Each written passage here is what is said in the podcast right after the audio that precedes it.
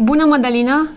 Bună, Lorena, mă bucur să te văd. Uh, și eu la fel, îți mulțumesc că uh, ți-ai făcut un pic de timp să intrăm uh, așa remote de acasă. Sunt în uh, legătură directă în momentul acesta cu Madalina Unceanu, care este specialist în resurse umane și este și uh, un hunter foarte bun, este uh, face recrutare și uh, coaching pentru carieră. Carieră. Dacă da cumva te bate gândul să schimbi cariera, ea este omul uh, cel mai indicat. Îți mulțumesc din nou. Mulțumesc eu. Intru direct în uh, problemă, pentru că se întâmplă ce se întâmplă în perioada asta. Cu tine aș vrea să discut ce se întâmplă în momentul ăsta din punct de vedere angajat, uh-huh. angajator. Uh-huh. Cu toții uh-huh. stăm acasă în momentul ăsta, dar hai să uh-huh. vedem și sub ce formă trebuie să stăm acasă. Care e varianta cea mai bună? Uh-huh. Păi, varianta cea mai bună este aceea în care stăm acasă cu un program uh, pe care ne-l facem singuri, nu mai depindem de alții să ne facă programul, uh, depindem doar de responsabilitățile pe care ne le-am asumat și ce știm noi că avem de făcut. Și cred că varianta cea mai bună este și aceea de a ne păstra cumva capul limpede, uh-huh. și de a reuși să ne concentrăm în continuare pe ceea ce uh, ne aduce o abordare mai pozitivă și plină de speranță, în ciuda faptului că suntem copleșiți de vești nu din cele mai bune. În momentul ăsta toată lumea se bucură de acest uh, lucrat de acasă, remote, le place foarte tare. Din ce am auzit în jurul nostru, oamenii sunt încântați pentru că au timp să facă mult mai multe lucruri pe lângă. Însă, hai să vedem ce înseamnă asta și din punct de vedere economic, Uh-huh. Jobul, dacă eu, rămâne jobul, știi? N-aș vrea, uh-huh. n-aș vrea să folosesc cuvinte mari și dureroase, dar uh, uh, hai să o luăm treptat. Da. Ce se întâmplă din punct de vedere angajator? Din punct de vedere angajator trebuie folosite foarte mult uh, toate instrumentele de lucru de la distanță ca să poți să coordonezi în continuare proiectele și să poți comunica cu oamenii. Mă bucur că tu spui că ai foarte mulți oameni în jur care se bucură că lucrează de acasă. Eu am văzut foarte mulți în jur care nu sunt chiar așa de încântați. E adevărat că au trecut peste 4-5 zile de lucrat strict de acasă și atunci cumva și numărul zilelor lucrate de acasă poate să facă o diferență. Uh, cred că aici va ține foarte mult de autocontrol uh-huh. al fiecăruia dintre noi și, de fapt, ne punem acum, putem să vedem dacă tot ce înseamnă abilitățile pe care consideram că le-am dezvoltat în ultimii ani de time management, self-management, de um, motivarea oamenilor, de uh, orientare către rezultate, sunt cu adevărat, e un fel de reality check, să vedem ele sau uh, sunt pe bune sau erau cumva ajutate de sistem. Uh-huh. Uh, dacă e să o luăm așa pe partea constructivă, cred că oricum în perioada asta nu avem altceva de făcut decât să ne uităm la ce avem de învățat din asta și cred că e un gând la care trebuie să, de care trebuie să ținem cu dinții, pentru că altfel riscăm să cădem într-o pantă care nu face bine nimănui. Uh-huh. Cred că toată lumea e încărcată de frică, de panică și legată de situația economică și legată de joburile lor. Nu ne putem lăsa pradă pradă acestei, acestui sentiment sub nicio formă, pentru că uh, nu asta este soluția. Adică riscăm uh, să nu avem o problemă cu pandemia, dar să avem o problemă cu depresia cu până de... la urmă exact. și să nu mai fim buni nici de lucru după ce va fi trecut uh, perioada aceasta. Adică exact. ține de noi până la urmă să ne orientăm. Exact. Mă întrebai ce înseamnă pentru angajatori și pentru angajați. Păi, pentru angajați înseamnă de fapt un fel de a se organiza diferit. Uh-huh. Pentru cine e mai eficient? N-aș putea să zic că e pentru cineva mai eficient. Cred că pentru ambele părți, într-o oarecare măsură, dacă orice lucru care este în exces devine ineficient pentru faptul că este în exces. Uh-huh și vom trece printr-o asemenea perioadă. Uh, de fapt, foarte multe organizații și înainte de a fi în um, criza asta, acolo unde se putea, aveau posibilitatea oamenilor să lucreze de acasă și deja știu destul de multe organizații care au spații de lucru flexibile, în sensul în care este estimat spațiu de lucru nu pentru numărul total de angajați, ci pentru un procent cu 20-25% să spunem mai mic uh-huh. decât numărul total de angajați, pornind de la premiza că în fiecare zi o parte dintre ei oricum vor lucra remote sau sunt în deplasare la client. Deci cumva lucrurile astea se întâmplau deja, nu la, în aceste numere. În momentul ăsta, am spus că este eficient de ambele părți. Până la urmă, uh-huh. fiecare în funcție de, evident, ce are de făcut. Uh, Dacă se poate, că în unele joburi nu o permit. Uh, exact. Dar, uh, pentru angajat, angajatul are aceleași drepturi în continuare, chiar dacă lucrează remote. Categoric. Adică raportul angajat-angajator rămâne același, doar că are niște diferențe prin uh, distanță, atâta tot. Angajatorul la fel în momentul acesta nu are de ce să taie, să zic, ceva din... Nu are de ce să taie din punct de vedere contractual, poate să aibă să taie din punct de vedere economic, pentru că s-ar putea să nu-și mai permită toate lucrurile pe care le avea la dispoziția angajatului înainte. Uh-huh. De exemplu, chiar în zona de IT, cu siguranță sunt destul de multe companii la care existau beneficii de genul mese sau fructe sau uh, sucuri sau uh-huh. alte lucruri care se întâmplau în birou. Alea, ne mai, fi, ne mai mergând lumea la birou, nu se mai întâmplă. Le ai acasă? Le ai acasă de la tine. Nu de le mai plătești angajat, nu ți le trimită cu siguranță cu curierul ca să exact. poți păstreze beneficiile uh, exact. de A, am vrut să menționez toate lucrurile astea și cumva să ajung într-un alt subiect care uh, probabil că este mult mai interesant. Sunt mulți care rămân în momentul ăsta acasă și tot aud la televizor în ultimele două zile de șomaj tehnic. Uh-huh. Ce înseamnă șomajul tehnic? Șomajul tehnic, practic, este forma legală prin care companiile își pot proteja angajații în condițiile în care, economic vorbind, sunt într-o criză. Pentru că, practic, le permite să-i păstreze cu un salariu redus, e adevărat, oprind activitatea, practic nu mai au justificare pentru a-i chema la fabrică, că în general cam în zona aceea s-a întâmplat, a fabrici, în zona de producție, și de a-i putea ține totuși aproape, în loc să facă o restructurare direct. Uh-huh. Pentru Major. că mie mi se pare, dacă vreți, dacă vrei așa, șomajul tehnic, o formă optimistă, sunt pentru că se presupune că lucrurile se vor reporni și la un moment dat. Și practic e o perioadă în care o companie încearcă să supraviețuiască, păstrându-și angajații aproape pentru momentul în care lucrurile își vor reveni. Acum, că își vor reveni cât de repede, cât de târziu, cum și în ce condiții, asta nu putem să anticipăm, cred că niciunii dintre noi. Dar șomajul tehnic înseamnă și mai puțin din salariu? Există un anumit da. procent? Înseamnă în general 75% din salariu. Bun, deci în teorie nu pierzi mare lucru. Nu, dacă stai să te gândești așa, s-ar putea să fi pierdut 25% din salariu și cu drumurile până la birou și chiar cu hrana și cu hainele, adică nu e uh, foarte mare lucru în teorie, este doar un semn de incertitudine pe de o parte, pe care îl avem cu toții, însă pe de altă parte este un semn de, cum să zic eu, uh, compania își dorește să păstreze acel raport mm-hmm. de muncă, nu își dorește să-l închidă. E o formă optimistă la perioada actuală. Eu așa cred că e o formă de adaptare optimistă la perioada asta, pornind de la premisa că lucrurile totuși își vor reveni și acești oameni vor fi întorși din șomaj tehnic, adică din suspendarea contractului de muncă, spre reactivarea contractului uh-huh. de mhm. muncă și întoarce la, la producție uh-huh. și la ce făceam înainte. Uh-huh. E clar că o să urmeze totuși o criză economică, pentru că dacă urmărim ce se întâmplă, bursa uh, e rău de tot, se duce în fiecare zi în, în cap, euro crește, uh, se întâmplă niște lucruri. O, o recesiune, eu presimt că într-un mod direct sau indirect o vom simți în următoarea Cu perioadă. Cu siguranță. Și cred că cel mai mult vor avea de suferit businessurile, businessurile mici, antreprenorii. Uh-huh. E, cum îi ajuți în momentul ăsta? Ce sfat le dai să se reinventeze? Ce, ce trebuie să facă de acum, mai devreme, știi, înainte să vină bula aceea mare, ce ar trebui uh-huh. să facă de acum, de mai devreme, ca să nu resimtă atât de tare uh, treaba asta? Știi, mă uitam la asta apropo de criza asta și am și remarcat-o deja. Um, eu am început și eu businessul în criză în 2010 și mă uitam cum reacționa lumea și atunci. Atunci cred că am avut un pic de, așa, o reacție un pic întârziată. Uh-huh. Toată lumea mai spera că poate totuși și poate totuși nu ne lovește. Acum mi se pare că lumea a trecut deja la o reacție mai rapidă și în sensul de a anticipa, ok, hai să presupunem că nu va fi criză, dar dacă va fi, hai să ne facem scenariu pentru criză, nu pentru lipsa crizei. Uh-huh. Adică pe toată lumea pe care aud în jur deja s-a gândit la scenariu de criză. Nu gândește optimist că nu va fi criză. Da. Ceea ce mi se pare o abordare destul de sănătoasă și corectă. Um, și cred că ce se poate face în momentul ăsta la nivel de antreprenori și IMM-uri, ceea ce cred că s-a întâmplat deja în multe situații, este să comunice cât mai transparent și cu angajații, și cu furnizorii, băi, uite, ăsta e contextul, pe calculele pe care ni le-am făcut, cam așa ar putea să stea lucrurile pentru noi în următoarele șase luni.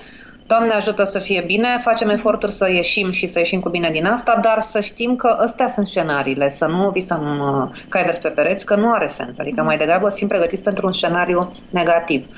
Uh, scenariu negativ care poate să însemne și la un moment dat uh, reduceri de salarii dacă cumva nu există niște forme de ajutor și din partea statului pentru IMM-uri.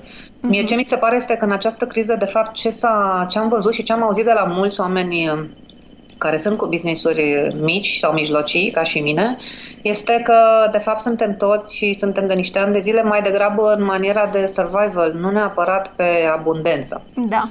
Hmm. Și această criză, de fapt, demonstrează că nu aveam chiar, adică noi mergeam și mergem bine, dar nu aveam chiar resurse să rezistăm un an, doi ani fără să meargă lucrurile. Uh-huh. Niciunul dintre noi, n-am auzit pe nimeni să aibă asemenea resurse. Corect, dar te întorc un pic înapoi, că ai spus ceva foarte interesant. În momentul ăsta, antreprenorii, mici, mijlocii și chiar și cei mari, își fac un plan pe următoarele șase luni? Așa da. e sănătos să începi? Îți faci un plan?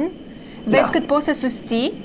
Da. Dacă poți să susții toți angajații și dacă nu-i susții, atunci ce soluții poți să le oferi și să le discuți cât mai deschis și cu ei. Exact. Uh, eu pot să zic că asta am discutat în cercul meu de cunoscuți și am și făcut, de, de fapt, de săptămâna trecută. Primul lucru a fost planul cât, putem, cât pot să susțin business-ul, pentru câte luni și în ce condiții. Am anunțat pe toată lumea e totul ok, atâta știu că putem să susținem, mai departe vedem ce mai facem și nu pornim de la premisa neapărat că nu vom produce nimic în perioada asta, ci mai degrabă că vom produce mult mai puțin. Și care e reacția oamenilor?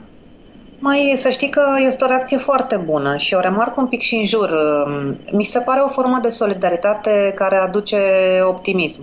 Uh-huh. Adică cel puțin în bula în care mă învârt eu, pentru că s-ar putea să nu fie neapărat la nivel general, uh, însă București uh, și zona corporate și antreprenorii, mi se pare că există o solidaritate destul de mare și și angajații, adică n-am auzit oameni care să zică nu, nu înțeleg. Da, bineînțeles că înțeleg, că văd pe la toată lumea același lucru. Știi, asta cred că e marele, mare diferență față de criza din 2008, este că a, criza asta ne-a lovit pe toți da. în același timp. Da și cumva în egală măsură. E adevărat că sunt business-uri care sunt mult mai lovite, dar și noi restul suntem loviți la fel. Adică nu mhm. există uh-huh. unii care să fie feriți în acest... Ok, poate să zici că firmele de farma și producția, dar în general e un impact mare la nivelul tuturor. Uh-huh. Chit că e la nivel de business, chit că e la nivel de familie, chit că e la nivel de coș personal, de cumpărături de acasă. Adică va fi, da. va fi peste tot. Dar hai, hai să luăm așa, nu știu, trei pași trei pași importanți pe care i-ai de făcut. Și până la urmă uh, ne interesează și pe noi ca angajatori, dar și,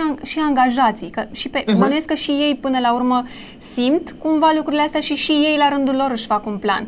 Deci, uh-huh. îmi fac un plan pe următoarele șase luni, văd cât pot să susțin, anunț angajații, da, le spun uh-huh. franc, până aici pot să susțin în condiții în care nu uh, avem activitate, și de asta am nevoie din partea voastră, hai să vedem în ce ne putem implica, că sunt niște lucruri de făcut chiar și în perioada în care n-am activitate, poate lucruri interne lăsate de mult nerezolvate. Exact. Și pasul 3, să zicem și ultimul, ar fi ca în cazul în care nu mai poți susține, să anunți cu cât timp înainte este indicat să-ți anunți angajatul.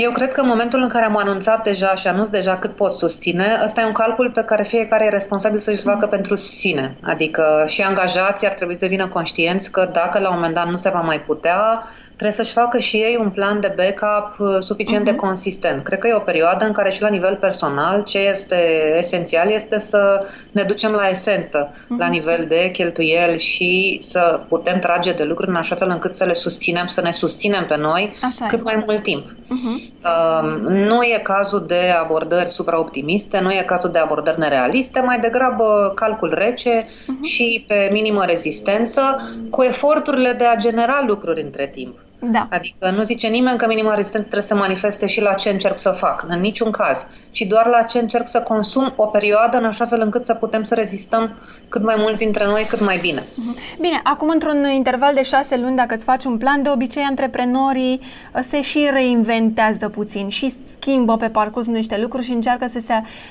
majoritatea se adaptează la, uh-huh. la, la piață cu, cu, cu ce e nou. Adică eu am speranța că antreprenorii sunt suficient de uh-huh. Uh, uh-huh. inteligenți să se reinventeze rapid uh, într-un, uh, într-un timp foarte scurt.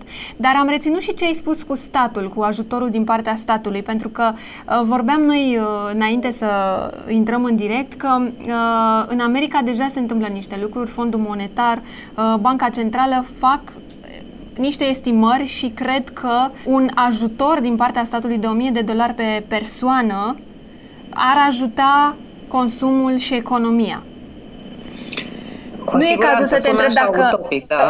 da, nu e cazul să te întreb dacă în România se va aplica vreodată treaba asta, dar statul în momentul ăsta poate să vină cu un ajutor către angajatori? Către angajatori în mod special și indirect și către angajați, pentru că ajutând angajatorii ne ajută, ajută și angajații. Uh-huh. Um, și cred că singura variantă, în măsura în care statul își permite acest lucru, dacă nu poate că găsește o soluție să-și permită, este în zona reducerii de taxe.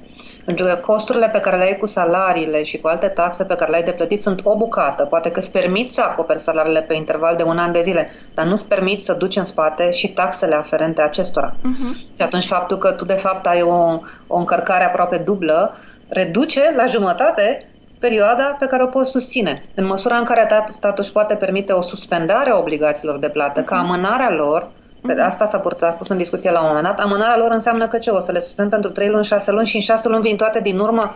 Păi exact. până, când, până când nu se pornește economia, de unde? N-am nici peste 6 luni de unde să le dau. Corect, corect, corect. Da, adică uite, poate peste 2 ani, da. Dar mm-hmm. peste șase luni, cu siguranță, nu o să am de unde să le dau. Dar aici sunt niște calcule mai mari de făcut, însă asta cred că poate ajuta cu adevărat. Da, am înțeles că și la noi, mă rog, s-au făcut mici ajustări, dar nu este neapărat, eu nu-l văd ca un ajutor deocamdată, faptul că s-a mărit perioada de plată, mă rog, s-a decalat. S-a decalat, dar încă este obligația de plată. Da. Pe care, adică aia rămâne în spatele tău. Uh-huh. Acolo mi se pare principalul ajutor pe care îl poate primi o companie, un IMM, normal că ele pot fi legate direct de păstrarea de niște condiții, așa cum uh, erau, uh, au fost niște facilități fiscale pentru angajarea anumitor categorii, ori primul la prima, la prima angajare, ori oamenii din zona de IT, ori în zona de construcții. Au fost tot felul de facilități fiscale, care au fost uh, și toate astea practic pot fi legate de, da, pot să-ți dau reducerea de taxe sau anularea de taxe, cu condiția să-ți păstrezi numărul de angajați exact. pe o exact. perioadă de. Uh-huh sau să nu reduci mai mult de 15%, 20% sau să ceva. Uh-huh. Adică ele pot fi cumva gândite în așa fel încât să eviți potențiale abuzuri. Uh-huh. Acum mă tem un pic de chestia asta și o să-ți spun de ce. Cred că sunt foarte multe situații în care mai degrabă suntem bănuiți de abuz decât de bună intenție ca antreprenori sau angajatori. Da, înțeleg ce spui. Că sunt și situații de genul ăsta, e adevărat, dar n-aș porni de la premisa că majoritatea suntem așa. Uh-huh. Acum, tu ai un nas foarte fin, că ești specialist în zona asta și te-aș întreba foarte direct. Tu când crezi că vine recesiunea aia? În cât timp? Și mi se pare că e venită deja. E, e venită, adică... e venită, dar nu o simțim încă, pentru că oamenii, știi, au avut resurse, e acest consum un pic exagerat în momentul ăsta, suntem știi, suntem pe liniște, stăm acasă, exact cum îți spuneam, e încă o stare așa de euforie cumva, dar ea vine. C- când vine? Cred că să ne potolim cu starea de euforie și să o luăm uh, puțin mai mhm. realist. Cred că e cazul să revenim un pic cu picioarele pe pământ, să trecem de faza de euforie, fără să trecem în faza de depresie, doar să le abordăm lucrurile cumva echilibrat. Ea este deja aici, dar noi avem niște rezerve deja, uh-huh. dar cred că e cazul să începem să le organizăm mult mai bine din momentul ăsta. Îți spuneam că o variantă la care mă gândesc, care mie mi se pare relativ optimistă, mă uitam la niște articole din afară și McKinsey scosese niște rapoarte vis-a-vis de impactul în business al acestei crize. Uh, varianta optimistă este că în Q4, respectiv ultimul trimestru din 2020, lucrurile ar trebui să înceapă să se miște din nou. Aha. Dar asta înseamnă că avem șase luni în față. Da, deci din toamnă, da? nici măcar, adică...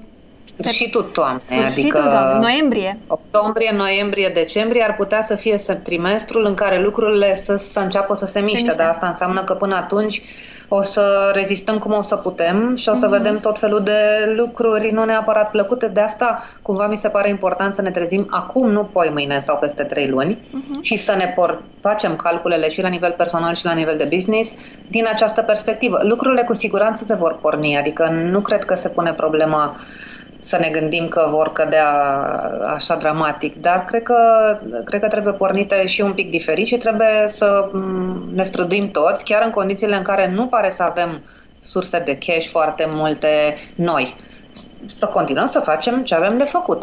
E că eu mi-aduc aminte și în, 2000, în criza din 2008, lumea era foarte deprimată și de schimbările de joburi și de faptul că au fost dați afară foarte mulți. În 2000 făceam exact. foarte multă consiliere în perioada aia, ceea ce mă aștept să fac și în perioada următoare.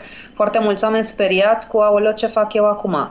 E doar o chestiune de timp până la urmă. Ce fac eu acum este să mă țin în mână, să mă gândesc constructiv uh, și să încerc să mă gândesc la soluții și la ce am de învățat din perioada să continui să fac ce am făcut și până acum. Adică uh-huh. să mhm. continui neapărat la fel, dar să continui, merg înainte, nu pot permite să stau sau Corect. să aștept ce. Corect. Că nu ne, va, nu ne va trezi nimeni și nu ne va mișca nimeni economia, tot noi trebuie să o mișcăm. da, e adevărat. Uh, spuneam la început că tu și recrutezi. Crezi da. că în perioada asta de criză trebuie să uh, luăm puțin și oportunitățile? Știi? Să ne gândim puțin și la ce oportunități avem acolo, nu numai uh, ce ne deranjează și ne supără. Crezi că vor apărea, uh, se vor schimba clar anumite joburi sau modul în care îți faci businessul și vor apărea poate altfel de joburi.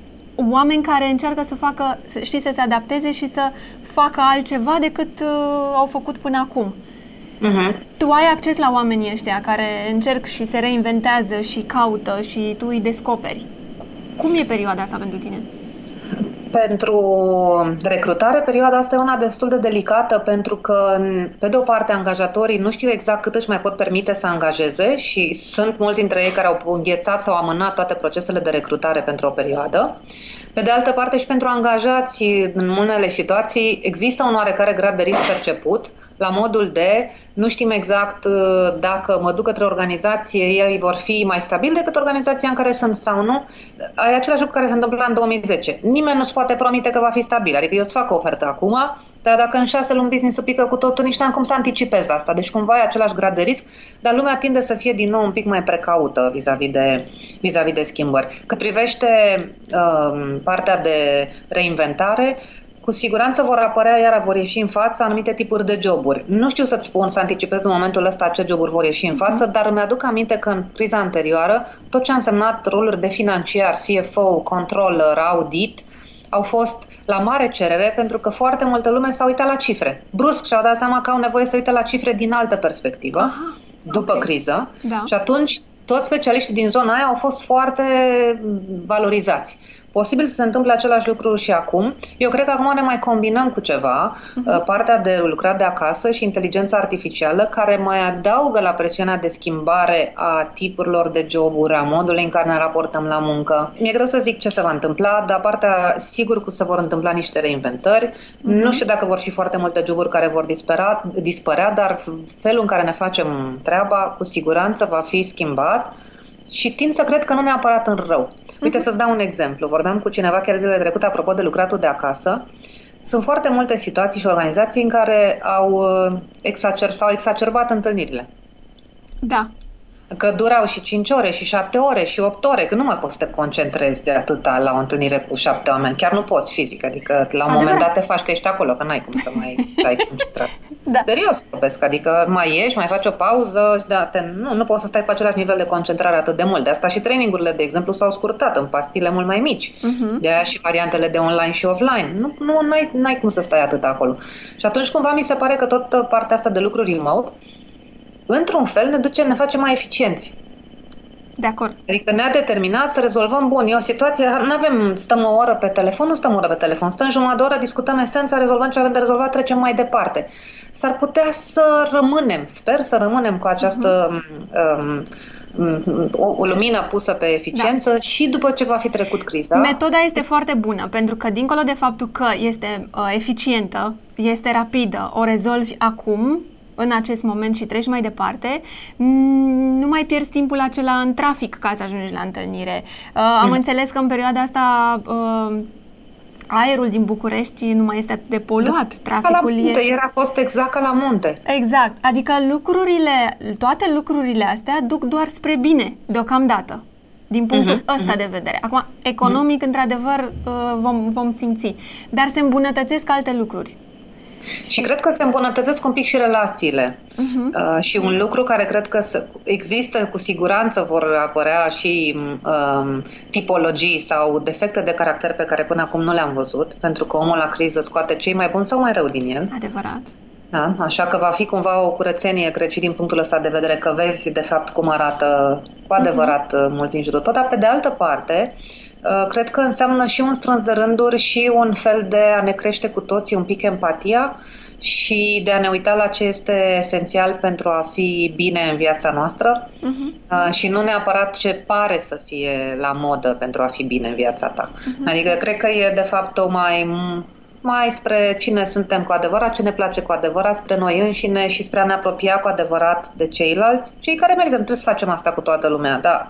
cred că sunt oameni care au dezvoltă în perioada asta relații mult mai strânse. Eu cel puțin recunosc că mi-au foarte multă energie din comunicarea pe care o am. Am, am norocul să am foarte mulți oameni faini în jurul meu, că am mai făcut o, eu am mai făcut o selectare și în 2008-2009. Tu știi să, să ți le uh, gradual, așa, știi, să ți le așezi, acum mai puțin și începe din ce în ce mai tare. Tu, tu... Știi ce se întâmplă? Oamenii care lucrează în HR să lovesc mai mult de toate problemele celorlalți. Adică eu, da. de exemplu, în 2011 am avut o perioadă, țin minte și acum în luna august, într-o zi la birou am pus cap pe birou și am să vină să plâng, vreau să aud și vești bune, nu mai pot să ascult, toată lumea îmi povestește de toate lucrurile rele care li se întâmplă și toate chestiile negative care le s-au pus în cap în perioada asta și uh, abordările abuzive, eram pur și simplu copleșită uh-huh. de cât ascultasem și, domne, ceva frumos despre umanitate, dacă se poate, ceva bun. Mă aștept să se mai întâmple niște lucruri de genul ăsta și în perioada asta și atunci mi se pare și mai important ca noi să reușim să ne strângem cu cei pozitiv și cei care ne pot lăsa speranța. Uh-huh. Devine pe survival, știi? Da, exact. Mai am uh, o singură întrebare acum la final. De obicei, în criză, se reașează și business-uri foarte multe și foarte multe lucruri. Și în același timp se cern foarte multe business-uri. Uh-huh. Crezi că și în da. perioada asta se va întâmpla același lucru? Cu siguranță se va întâmpla asta, din păcate, uh, dar poate că până la urmă vom reuși să găsim cu toții o soluție mai bună pentru, pentru toată lumea. Cu siguranță se va întâmpla, avem cum să ratăm lucrul ăsta și e o chestiune de, eu semnul întrebării, cred că sunt foarte multe business. Nu cred că există în momentul ăsta un business, mint. Poate că excepție o fac cele din farmă. Uh-huh. Dar în rest nu cred că există business în care să zici, sigur o să rezistăm. Nu ai cum să anticipezi chestia asta 100%. Adică cred că toată lumea are cumva aceeași nevoie de a se reinventa și de a găsi soluții. Uh-huh. Dar aș păstra un pic uh, tonul optimist uh, și pozitiv uh, cu, țin cu dinții de el pentru că mi se pare că poate să scape printre degete extraordinar de ușor.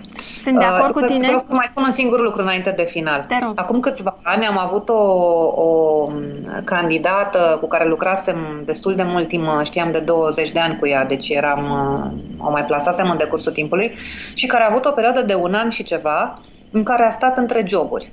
Uh-huh. Și era disperată. Știu că mă suna o dată pe săptămână, băi, mai e ceva, hai să vedem, dar ce facem, dar ce se întâmplă? Și am zis, băi, la un moment dat am zis, hai să ne, hai să ne scuturăm un pic, să, câte haine ai în casă, ce costuri ai de fapt, de unde îți cumperi mâncarea, cât timp o să reziști? Hai să o luăm la minima rezistență. Hai să nu ne mai panicăm, că dacă stăm și uh, vorbeam chiar zilele trecute cu cineva și am zis, băi, hai să nu ne plângem, avem de toate. Adică eu stau în casă totuși cu un nivel bun de hrană, nu mi-am ales încă să mănânc numai aia, că aia nu mi-o permit, adică suntem în condiții bune. Sau au fost vremuri în care lumea a stat în casă în război. Adică uh-huh să nu ne, să punem da. lucrurile în perspectivă, în proporțiile Sunt de, acord, corecte. sunt de acord cu tine că trebuie să rămânem optimiști, dar în același timp, exact cum ai spus, hai să ne și Realist. scuturăm puțin. Exact, hai să ne și scuturăm puțin și să fim și realiști că uh-huh. poate să fie și mai rău și mai bine să fim pregătiți de mai rău decât de mai bine. Pentru că știi cum e, cu binele te obișnuiești foarte repede. Cu uh-huh. rău mai puțin. Asta e o abordare pe care am întotdeauna în consiliere. Eu întotdeauna vorbesc cu toată lumea despre scenariul cel mai rău posibil. Uh-huh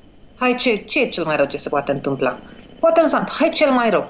Hai să vedem că dacă tu, tu ești obișnuit cu gândul de cel mai rău și cumva te-ai împăcat cu worst case scenario, tot ce vine peste este pozitiv. Uh-huh. Nu înseamnă că se va întâmpla la rău, nu că mă setez pentru ceva negativ, dar, domne, hai să ne gândim la ce poate fi Asta e. Pot să trăiesc? Uh-huh.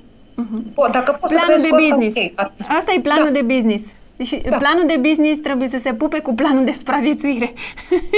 Da, în, în plan personal e același lucru, nu? Exact. Worst case scenario pentru mine în business sau personal și să vedem dacă pot să trăiesc cu el, înseamnă că de acolo uh-huh. am toată, am, îmi iau cumva energia ca să mă străduiesc să fac mai mult. Bun, cam asta este. Dacă simți nevoia și mai ai uh, să ne mai adaugi ceva, să ne mai spui ceva ca să știm pe perioada asta ce avem de făcut, te rog să o faci. Singura idee aș vrea să spun, ce ai spus tu în primul rând cu să ne gândim la la worst case scenario și să ne pregătim pentru cei mai rău, dar nu neapărat că se va întâmpla, doar să fim pregătiți psihic. Uh-huh. Și un al doilea lucru pe care aș vrea să-l spun este să nu uităm că asemenea crize au mai fost și la noi. Iar eu mi-aduc aminte că am început să recrutez în perioada în care șomajul era peste 10%, a mai fost o criză în Rusia 99 care ne-a afectat foarte tare, a mai fost 2000 și ceva, iar un moment de hâc, a venit 2008, deci noi am tot trecut prin așa ceva. Ce mi se pare însă foarte important este așa, întotdeauna în crizele astea s-au schimbat, cel puțin din punct de vedere angajați-angajator, raporturile de forță. Mai întâi a fost angajatorul cu forța, după care ușor, ușor a crescut angajatul, iar a fost angajator în criza din 2008, uh-huh. Mhm. Da? Uh-huh. în sensul în care erau foarte mulți pe din afară și atunci apăreau și abordări puțin mai abuzive, uh, de genul îți reducem salariul cu 50% că oricum n-ai unde pleca. Uh-huh. Deși poate că ne-am permite, dar... Și asta, da, e o abordare, da. E și asta o abordare și cred că în ultima perioadă ne întorsesem într-o abordare mult mai agresivă din partea angajaților, pentru că iar uh, crescuse, da? Erau mai puțin uh, șomajul mic, foarte... Ce mi se pare mie important să reținem din toate astea este că nu cred că trebuie să ne schimbăm abordarea în funcție de criză. Uh-huh. Nici angajați, nici angajatori. Uh-huh. Și cred că asta ține de valorile noastre ca indivizi. Ok, dacă nu e criză, ar trebui să mă comport la fel sau cum mă comport și în criză. Uh-huh sau cât mai aproape. La fel de principial și nici eu ca angajator să nu fiu abuziv uh, vis-a-vis de angajații mei, dar nici angajații mei să nu pună problema, păi nu-mi convine că nu-mi dai fructe de dimineață, ca atare nu vin la tine sau nu mi-a convenit nu știu ce, de mâine plec. Da, Na. corect. Nici, nici, un, nici o formă de exces nu e bună, de fapt. Uh-huh. Îți mulțumim foarte tare, Mădălina, pentru toate sfaturile. Știu că te găsim și pe eu o platformă. Ai și o platformă foarte interesantă. Da, mă găsiți și pe portal hr.ro, care e proiectul meu de suflet Așa. și uh, na, o să găsiți acolo și articole despre, mai ales despre zona de HR, care uh-huh. e mhm. importantă și foarte dragă mie. Mulțumim. despre oameni. Și despre oameni. Mulțumim da. foarte mult. Uh, am înțeles. Să ne ținem pumnii toți. Da, ne ținem pumnii toți. Îți mulțumesc foarte tare. Așadar, Mădălina Uceanu a fost astăzi uh, cu noi. Sper că ați înțeles uh, cam tot ce se întâmplă sau ce urmează să se întâmple. Îți mulțumesc din nou, Mădălina. Succes mai departe și, și noi ne, ne reauzim. Să ne auzim cu bine. Mulțumesc.